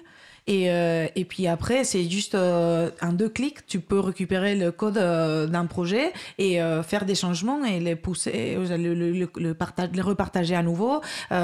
Les outils sont très très très très avancés justement pour tout ce qui est dire ah je voudrais bien que cette personne-là regarde le code que j'ai fait. Donc ça devient super collaboratif, ça devient vraiment très social. Tu peux tu peux suivre des gens, voir les activités sur quel sur quel projet open source aiment plus que d'autres. En fait, liker un, un peu. Il y a toute cette notion euh, sociale qui, qui est agrégée-. Donc c'est c'est merveilleux, je trouve. En fait, justement, euh, moi aussi le le côté optimiste de- de- d'ici, je pense, non? Non, non, c'est- Mais je trouve que c'est merveilleux hein, de pouvoir travailler comme ça. Donc euh, oui, c'est euh, ça, a, ça a été un gros impact. Et toutes les forges logicielles offrent les mêmes fonctionnalités Ou est-ce qu'il y a des fonctionnalités qui sont vraiment essentielles Enfin, c'est deux questions différentes d'ailleurs. Non, elles hein. sont, elles sont toutes équivalentes. Toutes équivalentes? Euh, Enfin, moi, personnellement, j'utilise surtout GitLab, qui est une forge logicielle libre, développée en logiciel libre, parce qu'il y, a y une forge logicielle libre très célèbre qui n'est pas libre elle-même. Euh, mais voilà, oui, mais c'est elle- le Git- GitHub. Voilà. Oui. Et le, voilà, mais elles sont, elles, elles sont maintenant, euh, Git- GitHub ou GitLab sont fonctionnellement équivalentes. Voilà. Avec euh, tout à fait un problème, c'est que euh, bah, sur GitLab, tout le monde peut installer sa propre forge. Donc ça, c'est un avantage. Donc une entreprise peut installer sa propre forge logicielle et mettre ses logiciels. Euh, L'inconvénient, c'est que les, le, le travail des développeurs ne sera pas euh, mis en valeur sur, la, sur une plateforme centralisée. Euh, et donc il y a une tentation pour les développeurs de tout mettre sur la plateforme propriétaire GitHub, parce que du coup, on verra bien que toutes leurs contributions euh, sont visibles. Voilà. Ce qui permet d'avoir un CV, CV, quelque part. voilà. de- parce que les entreprises recrutent, développement. Voilà. les entreprises recrutent beaucoup maintenant en regardant ce qui se passe sur les forges logicielles. Ah, c'est c'est sérieux ça? Ah oui, non, c'est Ouais. sérieux. et C'est c'est- les recruteurs, ils utilisent ça. Ils utilisent aussi un, un site qui s'appelle Stack Overflow de questions et réponses. euh, Voilà, mais les euh, on regarde maintenant assez systématiquement ce que tu as fait sur Git. Et LinkedIn, énormément. Ouais. Bah, LinkedIn, c'est tout le monde. hein. Ouais, LinkedIn, c'est tout le monde, mais, euh, mais je pense que oui, aujourd'hui. euh, C'est c'est- en fait, aujourd'hui, quand tu es développeur, euh, tu fais des marchés partout, en fait. Ouais, la première chose que tu regardes, c'est ce que tu as fait comme code source. hein. Ouais. Oui, bien sûr. Voilà. Et d'ailleurs, dans, dans dans ce- les- les- j'ai une copine qui, il y a deux jours, me faisait la remarque, c'est que maintenant, elle, elle travaillait dans une boîte, elle a quitté la boîte. Bah, le fait que son code source n'était pas public et n'a pas été, hein, ça lui pose problème parce que du coup, elle a un grand trou dans son CV. Euh, on voit pas ce qu'elle a fait pendant quelques années en termes de commit ou de, enfin, d'amélioration du code. Voilà. Donc, euh, du coup, c'est un vrai avantage de faire du logiciel libre, y compris pour son CV. Et donc finalement, si je comprends bien, pour une personne qui, qui débute aujourd'hui euh, en, en faisant du développement logiciel libre, même dans une phase d'apprentissage, finalement, le conseil que vous lui donnez à cette personne, bah, c'est de publier tout de suite Ah euh, son code sur une forge logicielle. Bon, si possible, évidemment, une forge logicielle libre, mais peut-être publier sur deux, je, je ne sais pas. Mais en tout cas, c'est de publier tout de suite, même si finalement on est en phase d'apprentissage et que le code, il peut être, comme tu disais tout à l'heure, euh, je ne sais plus quel terme tu as employé, euh, pas forcément terrible, mais vraiment, c'est de publier immédiatement, tout de suite, en fait. Oui, c'est faut, faut lancer dans le grand bain, quoi. faut prendre l'habitude dès qu'on écrit une ligne de code, faut tout de suite en faire un, un petit projet hein, et le mettre sur une forge logicielle. Et ça, ça n'est que vertueux. Et sur- enfin, il faut aussi, enfin, il y a quelque chose qui est très important sur le logiciel libre. une des grandes qualités du logiciel libre, c'est la qualité de son code. Hein, un code écrit qui a été relu, qui est potentiellement relu par d'autres, est de toute façon mieux écrit qu'un code qui n'est pas, qui, dont on sait qu'il ne sera pas relu. Euh, et donc ça, je l'ai vu euh, moi dans ma, dans ma vie quand j'étais, quand je faisais du logiciel propriétaire, je faisais du logiciel de moins bonne qualité que quand je faisais du logiciel libre. C'est un peu la loi de, c'est la loi de Linus, c'est ça, du nom de Linus Torvalds, euh, le créateur du noyau Linux, qui disait plus il y a de, de dieux qui regardent un code, plus on peut euh, voir les bugs et les corriger. Si je me souviens bien, c'était quelque chose comme ça. Et puis il y a aussi une incitation à. On met quand même un peu son ego euh, quand on met, quand on publie quelque chose, c'est un peu nous l'auteur. Enfin, c'est nous l'auteur, donc on y met un peu, c'est un peu de nous-mêmes quand même qu'on y Oui, met. parce que tout à l'heure, quand, quand, quand- quand Katia a dit que le code c'est le code, mais c'est pas moi. Toi Ouais. quelque part, tu. C'est oui, j'ai- j'aime bien euh, dire que comme de la même façon que j'essaie de parler à peu près correctement français, j'essaye de programmer à peu près correctement et que ça se voit. Voilà. Ok. Dans, dans- dans le monde du logiciel libre, il y a un terme qui revient souvent, c'est le terme euh, communauté. Communauté de développeurs et de développeuses logiciel libre. Donc, est-ce que ce terme-là, vous vous y reconnaissez? Est-ce que vous pensez qu'il existe vraiment une communauté de développeurs, développeuses ou des communautés? Et deuxième question, bah, co- co- comment ça fonctionne au quotidien? Tout à l'heure, euh, Katia, tu disais, bah, finalement, euh, mes collègues, euh, ils sont partout. En gros, ils sont sur Internet au lieu d'être dans un bureau. Toi, Emmanuel, tu travailles sur, tu as travaillé sans doute sur des projets où il y a des communautés pareilles décentralisées. Voilà, ce terme communauté, vous vous y retrouvez dedans ou pas? Alors, énormément. Ouais, Emmanuel un logiciel qui n'a pas de communauté est un logiciel qui est mort à terme. Hein, c'est, enfin, comme ça que nous, on, arrive à reconnaître les logiciels qui, sur les, enfin, les logiciels qu'on peut utiliser ou non. Un, grand, un, des grands problèmes quand on développe, c'est de savoir quelles sont les briques faites par d'autres qu'on va réutiliser. Et ce qui, est important, c'est de voir est-ce que la brique qu'on utilise va être maintenue, va évoluer, des choses comme ça. Donc, est-ce qu'on n'est pas en train d'utiliser quelque chose qui va mourir très vite? Et un, un des critères, c'est de voir est-ce que ce logiciel, il a suffisamment de développeurs Euh, Est-ce qu'il y a des gens qui le soutiennent? Est-ce qu'il y, a des- y a des équipes qui un peu le, font vivre et tout? C'est c'est ça une communauté. C'est tout un tas d'utilisateurs qui euh, utilisent le logiciel, qui, font des retours sur le logiciel, qui euh, et, et font de la pub, pour, enfin, communiquent autour de ce logiciel et qui éventuellement contribuent à ce logiciel. Voilà.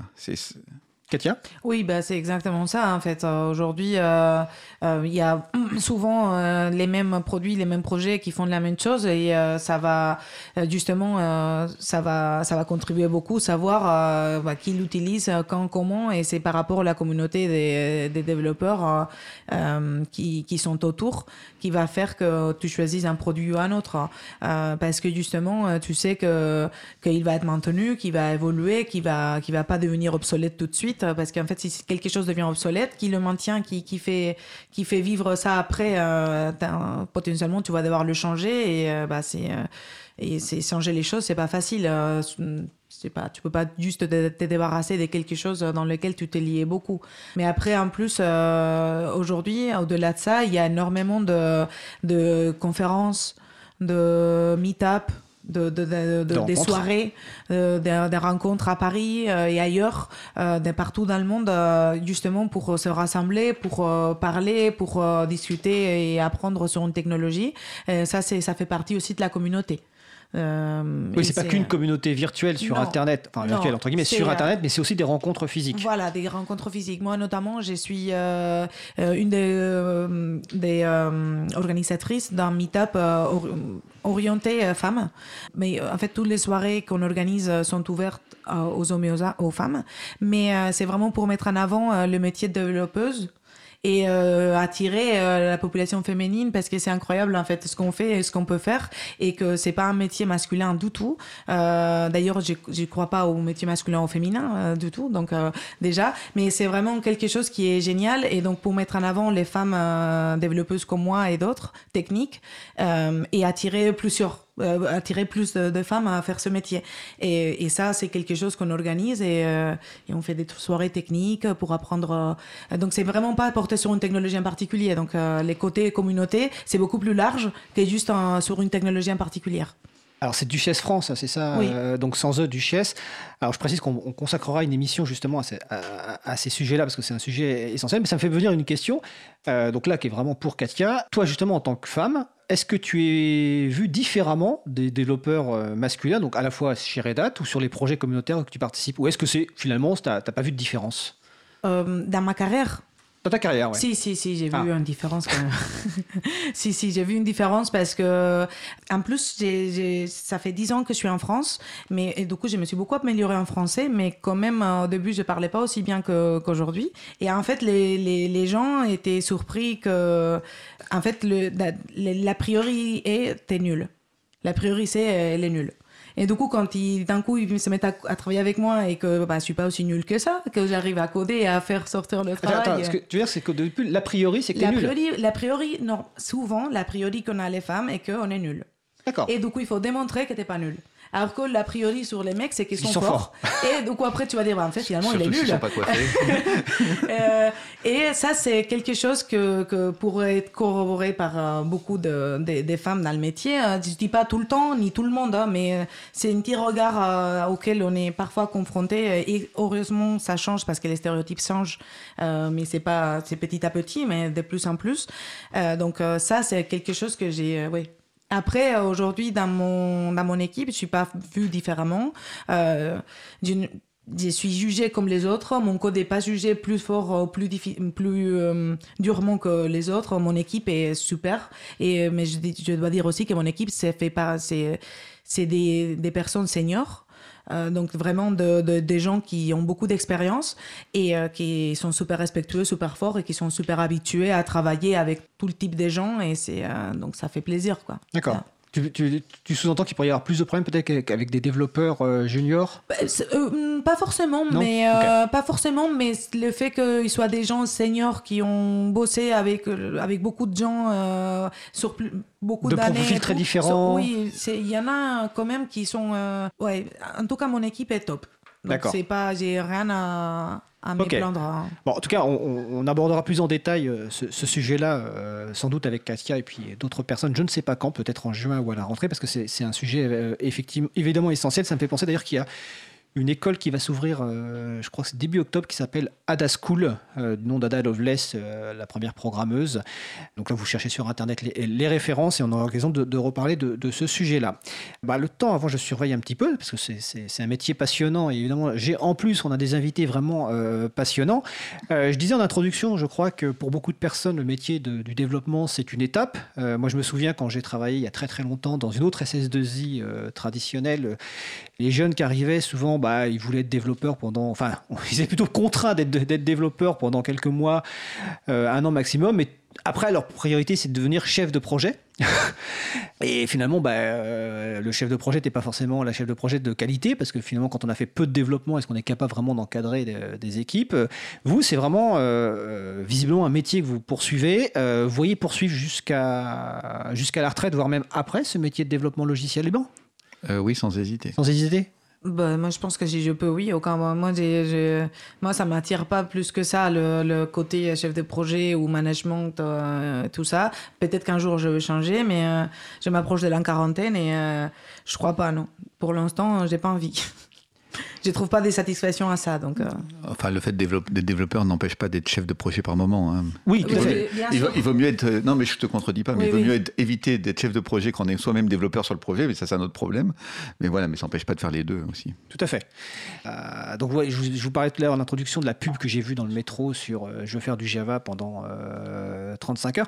Donc, le 35 heures, évidemment, c'est sur le temps de travail euh, officiel aujourd'hui. Mais tout à l'heure, en intro, juste avant l'émission, on parlait justement de cette notion de, de durée. Et même en préparant, est-ce que pour vous, ça a un sens euh, de travailler 35 heures sur du développement, ou 50 heures, ou 20 heures? Est-ce qu'il faut travailler justement comme un fou, comme une folle pendant 50 heures pour être un, un bon en développement, ou au contraire, est-ce qu'il faut savoir faire des pauses? Comment vous vivez ça au quotidien, vous, en- euh, dans votre métier?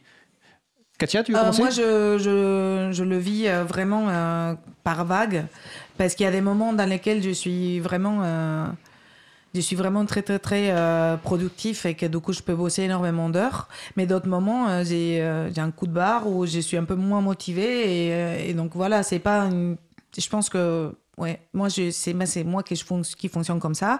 Et euh, après il faut dire que que du coup les horaires 9h 18h moi c'est pas du tout ça me convient pas parce que justement parfois je peux être super productif la nuit et d'autres moments je peux être super productif de 7h du mat à, midi. Donc j'échange vraiment. Et, euh, et en fait j'ai deux enfants en plus. Du coup euh, j'ai le fait que je puisse travailler euh, comme ça depuis chez moi dans une équipe euh, distribuée euh, un peu partout dans le monde bah ça fait que je peux aménager mes horaires aussi en fonction de tout. Et sans ressentir un isolement. Ah non, je ne ressens aucun isolement. C'est ça qui, qui- qui- qui paraît fort dans ce que tu dis, c'est Oui. que ce qui peut inquiéter des, des- des personnes de se dire, euh, quand je travaille à la maison euh, et puis que mes, mes collègues sont sur Internet ailleurs, je pourrais ressentir un isolement. Et à t'entendre, tu ressens pas cet isolement. Ah non, pas du tout. D'ailleurs, euh, j'adore parce que si tu as besoin d'être concentré, tu peux te déconnecter un peu.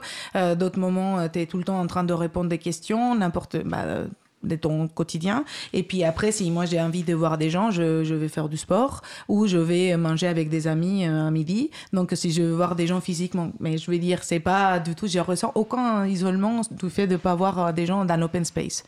Ça, Et en plus, je fais plus la bise du coup. Du coup, je suis contente. à 30 mecs euh, dans l'open space. Oui, c'est vrai que ça, peut, ça peut prendre Hein du temps sinon. Mais ça, euh, on pourrait faire une émission complète sur ce sujet. Oui, je pense, oui. hein. Euh, Emmanuel, toi, tu vois ça comment donc, Exactement pareil, sauf Justement que pareil j'ai pas ce problème de bise. mais- Et, donc toi, tu- pareil, tu. en- Est-ce que, Euh, est-ce que, alors, j'ai- est-ce oui, que la- vous arrivez la- à la- cou- à- à- est-ce que vous arrivez euh, mentalement des fois à couper? Parce que l'impression que j'ai, euh, bon, pour avoir aussi fait, un- aussi fait un peu de développement, c'est qu'à un moment, quand on est sur un truc, c'est difficile, Ah on a bah. envie de poursuivre, machin. a- Est-ce qu'on arrive à un moment à se dire, à couper un peu pour passer à autre chose et sans avoir en tête le, le problème qu'on est en train de résoudre? c'est- bah, c'est- c'est la- une de mes c'est dernières une des caractéristiques de ce métier, c'est que ben, quand tu as construit, quand, quand tu développes, tu construis un, un- un échafaudage mental avec tout un tas de, de briques les unes sur les autres, et euh, bah, dès que tu te déconcentres, tu oublies, tout, ce, ce- ce château de cartes s'écroule, et donc euh, quand tu te remets à, travailler, à programmer, il faut re- reconstruire ce château de cartes mental euh, pour, euh, pour redevenir un peu efficace. Donc euh, oui, quand tu es concentré, tu as envie de... il, faut, il faut faire ça pendant. Tu as envie de faire ça pendant des longues phases. Maintenant, c'est pas, c'est pas contradictoire avec les 35 heures, mais simplement, Oui. c'est des, longues phases. euh, après, il faut couper, faire autre chose. Et, et enfin, moi, ce qui me plaît dans le métier de développeur, c'est d'avoir de temps en temps pouvoir passer des semaines à coder sans, euh, très, très tranquillement, euh, tout seul. Et après, avoir d'autres phases beaucoup plus sociales. Euh, voilà, mais c'est ce mélange des deux, mais on, les deux mélangent. Les, les, c'est cette alterna- alternance des deux, mais pas un mélange. Parce que quand tu, mets, quand tu fais du social, tu développes pas. C'est, c'est clair que Alors justement, avant de poser ma dernière question sur euh, les, les- les jeunes qui voudraient se lancer, le mot social me fait penser, est-ce que quand vous développez, vous coupez les notifications des réseaux dits sociaux? Ah, je- moi, je ne suis pas sur les réseaux Alors pour toi, je sociaux. sais que tu n'es pas sur les réseaux sociaux. je suis- moi, Katia si- euh, il faut en fait, à un moment donné, il faut vraiment, si tu veux s'isoler. rentrer dans la zone, Dans la bulle, dans la on zone, dit, voilà, la comme les zone, sportifs. il faut se isoler euh, un mois par une période de deux heures euh, pour dire euh, et pour être tranquille parce que sinon c'est pas possible en fait. Et puis après, en revenant au truc, si tu as un souci, comment le régler, bah ça arrive qu'à un moment donné, tu fais une, ça, ça marche pas, tu fais une pause, tu vas faire du sport, tu vas dormir, tu vas faire autre chose, et quand tu es en train de faire cette autre chose là, d'un coup, tu as la solution dans ta tête qui vient tout seul. Et ça, c'est un truc magique parce que c'est le cerveau qui travaille euh, dans une phase, euh, dans, son, dans son coin, à reconstruire toutes les pistes, et ça, c'est euh, génial. Donc Emmanuel Rivière, tu sais faire qu'il va quoi. faire du sport, te mettre au Ouais. Euh, dernière question. Euh, imaginons que des gens, alors pas forcément jeunes d'ailleurs, qui nous écoutent aujourd'hui, euh, voudraient se lancer, voudraient découvrir, ne serait-ce que pour le fun, hein, parce que tout à l'heure, un mot important prononcé par Katia, c'est le fun, voudraient se mettre au- au- à cette activité, au moins déjà d'activité de développement logiciel, avant éventuellement d'en faire un métier. C'est quoi le conseil que vous donneriez, à part de publier ce code et se lancer dans le grand bain, concrètement? Katia.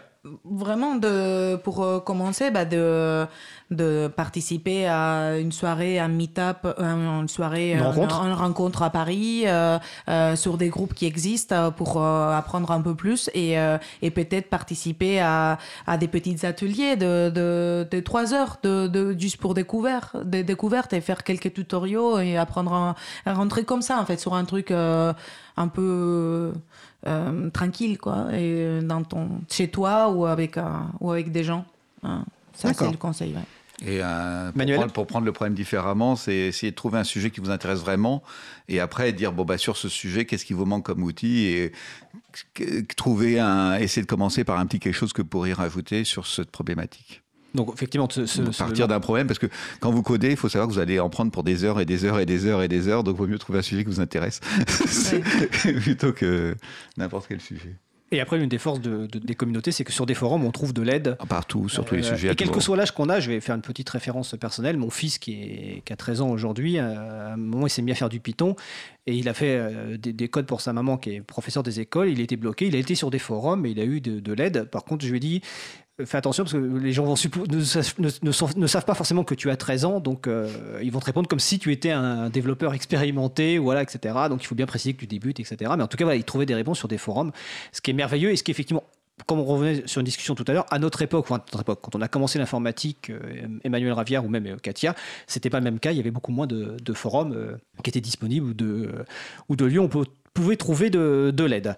Écoutez, je vous remercie. Euh, Je pense qu'on refera une émission, euh, alors pas forcément avec vous deux, peut-être avec d'autres, hein, mais sur ce- cette activité, sur ce métier de développement logiciel qui est passionnant. On fera aussi, mais ça c'était déjà prévu, une émission, notamment bah, sur les, euh, les structures qui accompagnent les femmes, qui aident les femmes pour faire des conférences, pour aller vers le métier de l'informatique et autres, parce que c'est un sujet qui est, vraiment important. Donc, avec notamment Duchesse France, il y a aussi Open Heroines et puis d'autres structures.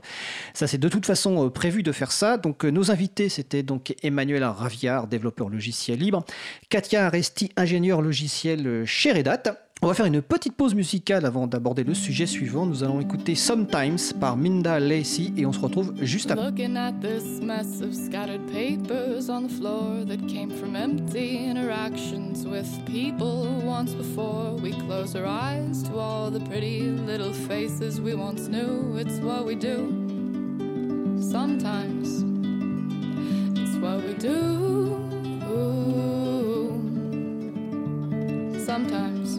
Cause commune. 93.1 I wish that I could let you know precisely what I mean to fill the miles of silence and the inches between us, but words can be hollow. 'Cause everybody knows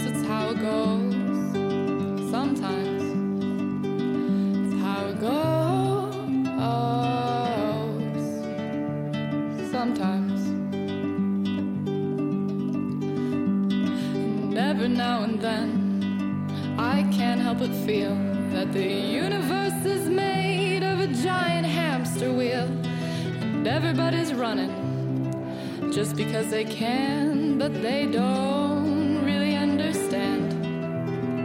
And I've been running too, because there's nothing else to do, but only sometimes.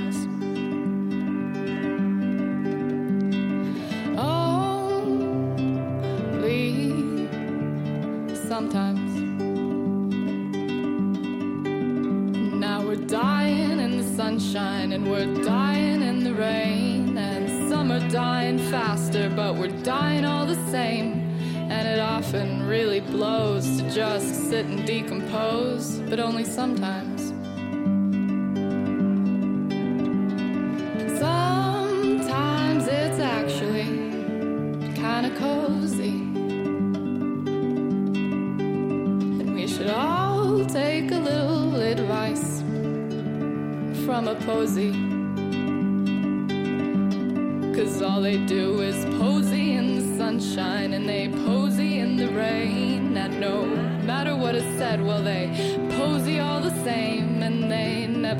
stop to question the position of their time. No, posies don't ask why am I alive? Now, after far too much tequila, I was talking with a friend. He said, I'm tired of lying and I'm tired of pretending. And does love really make it worth it in the end? And I said, Sometimes.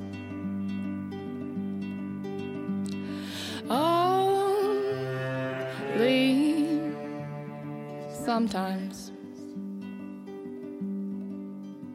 Venons d'écouter Sometimes, donc par Minda Lacy, c'est en licence Creative Commons partage à l'identique et euh, les références sont sur le site de l'April. Donc vous écoutez toujours euh, libre à vous sur Radio Cause Commune 93.1 en Ile-de-France et, sur causecommune.fm partout dans le monde.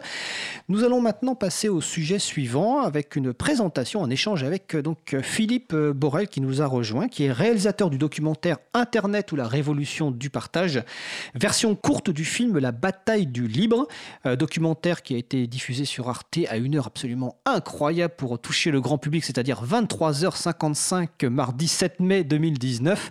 Alors je- j'en souris et Philippe Borel en sourit aussi, mais je trouve ça un peu euh, tristounet. Mais le documentaire est disponible en replay, comme on dit, donc en rediffusion sur le site de la chaîne Arte jusqu'au 5 juin 2019. Donc profitez-en, vous n'avez pas besoin. Ah, Philippe va déjà me corriger. Là, on est en train de se battre pour qu'il y ait prolongation jusqu'au 5 juillet. Alors, espérons qu'il y aura prolongation jusqu'au 5 juillet, parce que ça permettra notamment dans les écoles de le diffuser, vu que les, vacances, euh, se- enfin, les périodes scolaires se terminent le 5 juillet. Alors, Philippe Borel, tu es réalisateur de documentaires.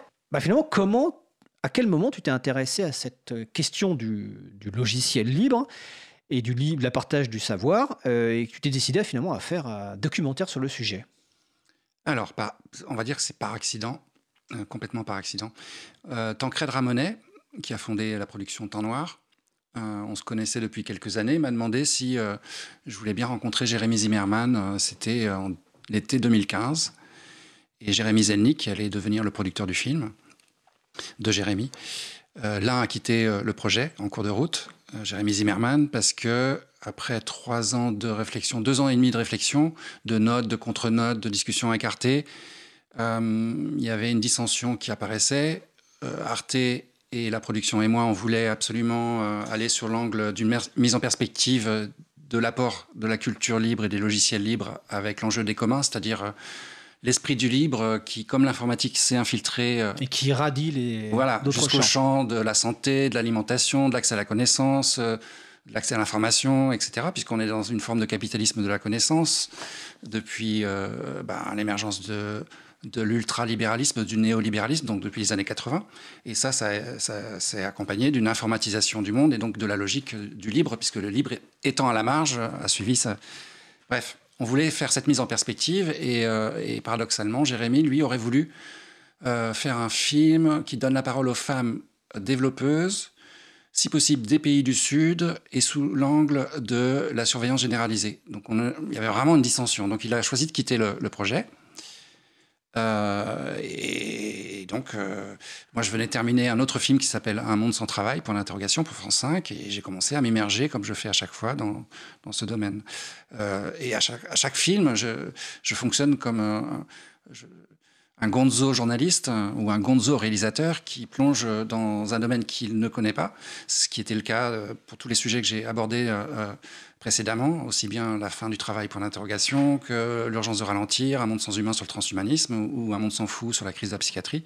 À chaque fois, j'ai envie de plonger dans le sujet en n'ayant pas de conflit d'intérêt, en n'étant pas spécialiste et avec cette volonté de mettre en perspective, c'est-à-dire de créer un puzzle, le film, chaque pièce du puzzle pouvant être un, sujet ou un film à part entière, mais ce qui est intéressant, c'est que ça crée des zones de contraste, des zones de tension, et que l'image globale, ensuite, fasse réfléchir et, donne des clés à des gens qui, comme moi au départ, n'ont euh, aucune connaissance du sujet. C'est rendre accessible un sujet euh, qui est méconnu de- du, du grand public. Que ce soit le transhumanisme dans un monde sans, sans- sans humain, que ce soit le monde du libre euh, dans la bataille du libre ou, ou Internet ou la révolution du partage. Et donc, tu as été à la rencontre de, des gens, des événements. Pendant combien de temps, en fait euh En fait, à chaque fois, je m'immerge.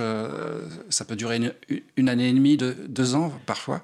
Là, ça a duré une année et ça donne non seulement deux versions de, de films, euh, un 55 minutes, Internet ou la révolution du partage, euh, et la version projection débat. 87 minutes la bataille du libre, mais aussi 15 bonus, parce que je tourne beaucoup. Euh, je cherche en faisant, Et, euh, donc, euh, je reviens avec 120, 130, 150 heures de rush.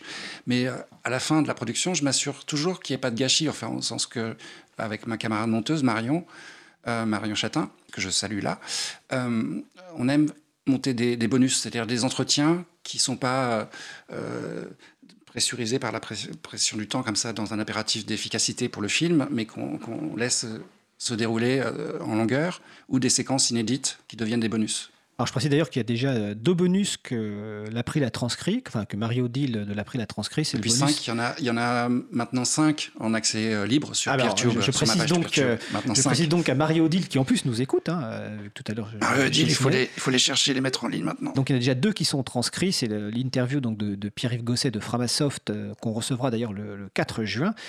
Et l'interview aussi de euh, Hervé Le, Le Cronier, euh, notamment euh, à la tête des éditions CF Éditions, avec de très bons bouquins autour de le logiciel libre de l'Internet. On a reçu récemment euh, Stéphane Bortsmeyer pour son livre Cyberstructure. donc y a, comme tu le dis, il y a deux versions, la version courte euh, Arte et la version longue. Est-ce que ce sont donc les mêmes sujets traités ou est-ce que dans la version longue, il y a d'autres sujets qui ne sont pas traités dans la version courte? Alors, moi, je suis assez fou avec le budget, et c'est la deuxième fois que je le fais, avec le budget d'un 52 minutes, le budget officiel, les moyens donnés par la chaîne, que ce soit France 5 un monde sans travail, nous avaient donné moyen de faire un 52 minutes, et euh, je me suis débrouillé pour faire une version longue qu'ils avaient, eux, validée. Un monde sans travail, 75 minutes, c'est le format long de France 5. Là, ça n'a pas marché. J'ai fait donc deux films. Euh, Arte n'a pas voulu prendre euh, la version longue pour des raisons qui m'échappent. Mais en gros, la version courte est comprise, incluse complètement dans, dans dans la version longue. On va juste un peu plus loin euh, sur les questions de santé, alimentation euh, et la question du commun euh, dans la bataille du libre que dans la version courte, forcément. D'accord. Alors, la version longue, je précise tout de suite qu'il y a donc des, des- des projections débat. Il y en a déjà eu peut-être une, une trentaine. euh, euh, et, on, la- va, on va atteindre euh, cette semaine, il y en a 4-5. On va atteindre la- les 40, je pense. et donc, pour la, alors, je ne sais pas si c'est pour la totalité ou pour certaines, tu es présent lors de cette projection Pour l'instant, j'étais présent à chacune. Tu es présent à chacune. Donc, si des personnes ou des structures veulent faire une projection débat, euh, le plus simple, c'est de te contacter et il y a des conditions financières. ouais, ouais, non, euh, il y a des droits qui me permettent. Il y a des droits. Je suis, grâce à la production Temps Noir, Ouais. en accord avec mes producteurs, l'unique ayant droit de la version longue, qui me permet euh, de survivre en attendant le démarrage de la signature d'un prochain film avec une des chaînes publiques. Euh, Il y a des discussions en cours. J'espère que ça ne va pas trop tarder. D'accord. Et est-ce qu'il y a un site sur lequel euh, sont référencées toutes les projections débat ou c'est Il pas est en Genèse. Il est- en Genèse D'accord. euh, donc euh, François à Lyon est, est en train d'y travailler. François Aubrio Oui. D'accord, je salue François Aubrio, euh, donc euh, entrepreneur libriste à, à Lyon. Et je précise quand même que pour certains, euh, ils sont annoncés sur le site de l'agenda du libre. Et j'encourage les personnes qui organisent ces projections débat à les soumettre sur l'agenda du libre, parce qu'après, il y a un, un- mot-clé, une étiquette qui est la bataille du libre qui permet de les, retrouver. Donc ça permet d'avoir euh, une, liste des projections sans avoir à monter un, site euh, à partir de, de zéro. Et donc j'encourage les gens à, organiser ces projections débat. Je précise donc aussi, donc, comme tu l'as dit sur Arte, euh, c'est encore en replay jusqu'au 5 juin, peut-être jusqu'au 5 juillet. On y travaille. Alors, pourquoi je disais tout à l'heure 5 juillet, c'est intéressant parce que c'est la fin de la période scolaire et qu'il y a eu des gens qui ont posé la question quelles sont les conditions pour utiliser ce documentaire Arte dans les classes?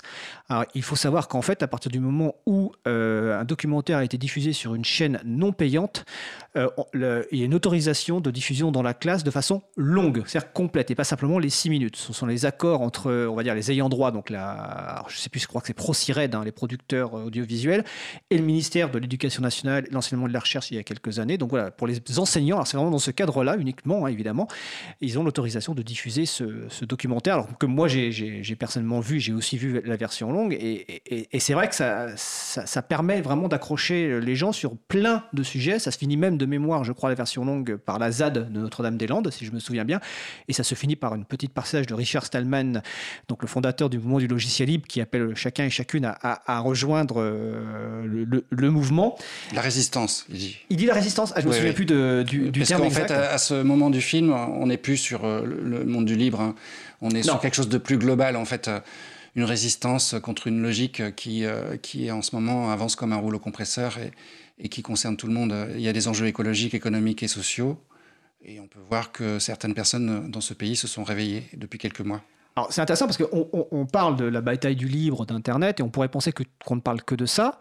Mais les exemples, quelque part, qui sont les plus frappants, et que nous, on connaît parce qu'on a un peu suivi ça, c'est notamment, par exemple, euh, les, tracteurs, sur lesquels, euh, les exemples de, ces tracteurs dont il y a des logiciels qui sont privateurs, et en fait, les personnes expliquent que eh ben, quand le logiciel ne fonctionne plus, quand il y a un bug, ils ne peuvent plus euh, agir, ils sont obligés d'attendre le bon vouloir de l'éditeur, je me souviens plus comment, donc on- et donc il y a des ateliers de réappropriation de l'outil agricole qui sont organisés, ça c'est un exemple qui est très frappant parce que c'est relativement récent, et on voit la place finalement, dont on, tout à l'heure on parlait du développement logiciel, là du logiciel qui est dans un tracteur et qui finalement emprisonne ce tracteur et puis les personnes qui utilisent ces tracteurs. Ça c'est fondamental aujourd'hui.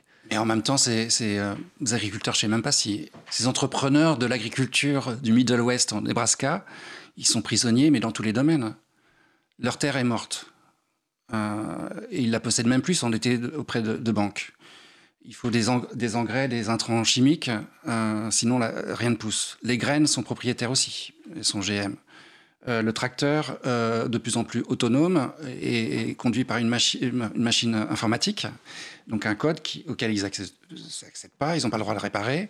Qu'est-ce qui leur reste comme, euh, comme pouvoir, comme autonomie? Ils s'aperçoivent qu'ils sont juste pieds et poings liés, piégés euh, par... euh, par voilà, ils sont fait dépouiller de leur savoir-faire leur- d'agriculteurs. Voilà. Et on voit des, initiatives pour récupérer ce savoir-faire, pour se réapproprier cette connaissance, et puis ce contrôle. Tout à l'heure, on parlait de contrôle euh, euh, de, la, part de l'utilisateur et de l'utilisatrice. C'est une réappropriation du contrôle. Euh, donc, évidemment, nous encourageons toutes les personnes à visualiser, à regarder ce, documentaire, à inviter Philippe pour des projections débats, à organiser aussi chez vous des projections débats, parce que vous avez le droit de diffuser avec vos, dans le cercle familial. Euh, le, le documentaire euh, d'Arte. On travaille à le libérer, d'ailleurs, Alors, la version courte. Alors justement, c'était ma, ça allait être ma dernière question. euh, donc j'ai parlé de l'autorisation effectivement dans, dans les écoles, etc. Donc comme tu dis, tu, vous travailles, tu travailles à libérer, c'est-à-dire à le rendre vraiment accessible en dehors, après finalement de la période officielle, donc sous une licence libre, au moins le de libre producteur est en train d'étudier les, contrats signés avec Arte, etc. Enfin voilà, il y a toute une un micmac de, de- de- à éplucher, mais euh, il y a une volonté de, de rendre Internet ou la révolution du partage euh, accessible à tous et sur la durée. Et d'ailleurs, j'en remercie euh, ceux qui, celles et ceux qui ont, ont permis ça. Le film est maintenant inscrit officiellement dans, sur Wikipédia. Il a une, Ah. une page depuis quelques, que- enfin, qui est publique depuis aujourd'hui. Oui, j'ai vu ça Voilà. effectivement, ouais. avec les références. donc, ce qui est important, c'est la durée, justement, la visibilité et la, et la durée. Donc, euh, merci de, ben, de partager, surtout quand vous l'avez vu, si vous avez aimé. Et, euh, et voilà. Ben, en tout cas, merci à toi d'avoir fait ce, ce documentaire et j'encourage vraiment toutes les personnes à, à le regarder, à le diffuser, à en parler. Parce que c'est un documentaire qui est réussi, on va le dire très, très clairement, Merci. avec beaucoup d'intervenants que nous on connaît évidemment, euh, mais que la plupart des gens ne connaissent pas, et avec une large gamme de sujets traités. Vous connaissiez Pierre Dardot ou Benjamin Coria avant euh? Oui. Oui. Génial, je suis dans une bonne place. Exactement. Alors merci, donc c'était Philippe Borel, donc réalisateur du documentaire Internet ou la révolution du partage, version courte du film La bataille du libre. Nous allons faire un petit jingle euh, musical. Nous approchons de la fin de l'émission, donc euh, les annonces les plus importantes. Euh, donc là, c'est euh, le projet de loi pour une école de la confiance. Euh, vous allez retrouver sur le site de l'April l'information complète, mais je vous encourage à, vous rendre sur le site de l'April, car actuellement le projet de loi est étudié au Sénat. Alors ce projet de loi, il y a beaucoup de soucis évidemment, mais il y a un amendement numéro 187 qui vise à mettre en œuvre la priorité au logiciel libre dans le service public de, de l'enseignement. L'amendement devrait être étudié normalement jeudi 16 mai dans la journée ou vendredi 17 mai. Donc nous vous encourageons à contacter sénateurs et sénatrices pour leur expliquer l'importance du logiciel libre. Vous pouvez prendre l'exemple de l'enfermement de Newton tout à l'heure évoqué éventuellement par Emmanuel Raviard parce que d'ici là les podcasts seront disponibles. Donc c'est le projet de loi pour une école de la confiance. Les informations sont sur le site de l'April, april.org. Euh, Il y a pas mal d'événements April qui arrivent et d'autres événements. Vous allez le retrouver sur le site de l'agenda du libre, hein, donc agendadulibre.org et sur lequel vous retrouvez aussi certaines projections du film la bataille du libre. Donc, par exemple, jeudi soir à la FPH dans le 11e à Paris, il y a la soirée de contribution au libre. Il y a la réunion du groupe de travail sensibilisation de l'April avec ma collègue Isabella Vanni. Le 16 mai, bah, donc jeudi soir toujours, c'est à Montpellier, il y a un apéro April. Le 17 mai, vendredi, il y a un apéro April à Marseille. Tout à l'heure, Katia Aresti disait qu'il y avait beaucoup de rencontres dans le monde du logiciel libre. Bah, on confirme, on fait pas mal d'apéros. Et ce week-end, nos camarades de Ubuntu France organisent l'Ubuntu Party à la Cité des Sciences et de l'Industrie à Paris dans le 19e avec euh, pas mal de, de- de sujets, de conférences et la découverte de logiciels libres et pas forcément que Ubuntu. Vous pourrez aussi découvrir d'autres distributions logiciels libres comme euh, Debian. Tu voulais ajouter quelque chose, Philippe? Euh, Le film La bataille du Libre est projeté à Audierne. à, à Montreuil. Déjà à, à Audierne jeudi. Alors, Jeudi Audierne, c'est dans quelle région? C'est dans le Finistère, c'est la Non, pointe, précise. quasiment la Moi, pointe du Raz. la pointe du Raz. D'accord, très bien. Euh, et c'est au cinéma Les Studios. Non, le- c'est le lendemain à Brest, le vendredi soir au cinéma Les Studios. J'ai oublié immédiatement le nom du cinéma à, à- à Audierne. Voilà, Euh, pardon. Euh, on, on discutait d'une éventuelle projection lors de l'Ubuntu Party de ce week-end, mais bon, on va voir.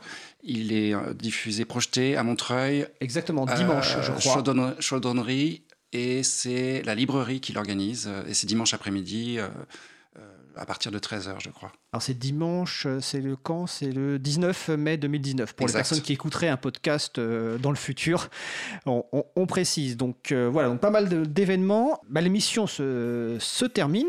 Je remercie évidemment les personnes qui ont participé à l'émission. Bah, Xavier Berne de Next Impact qui était tout à l'heure avec nous par téléphone. Katia Aresti, ingénieur logiciel libre chez Red Hat. Emmanuel Raviard, développeur logiciel libre. Philippe Borel, réalisateur de documentaires et de films Isabella Mavani, ma collègue qui est à la régie actuellement, avec euh, Patrick Creusot, bénévole à l'April, euh, qui fait des photos et puis qui aide euh, Isabella. Vous retrouverez sur le site web de l'April, donc april.org, une page avec toutes les références citées pendant l'émission. Donc la page est déjà en ligne et je rajouterai les références qui manquent. La prochaine émission aura lieu donc en direct mardi 21 mai 2019 de 15h30 à 17h. Et notre sujet principal portera sur les modèles d'organisation d'entreprises du logiciel libre. Alors il y aura euh, une entreprise dont Emmanuel Ravière euh, connaît bien, vu qu'il l'a évidemment fondée il y a quelques années, elle s'appelle Easter Eggs, donc nous aurons Pierre-Yves Dillard d'Easter Eggs, et nous aurons également une personne de la société euh, de la SCOP 24e qui fait du logiciel libre et qui a un modèle d'organisation autour de l'entreprise libérée. Alors on expliquera ce qu'est l'entreprise libérée. Nous vous souhaitons de passer une agréable fin de journée et puis une belle soirée. On se retrouve en direct mardi prochain et d'ici là, portez-vous bien.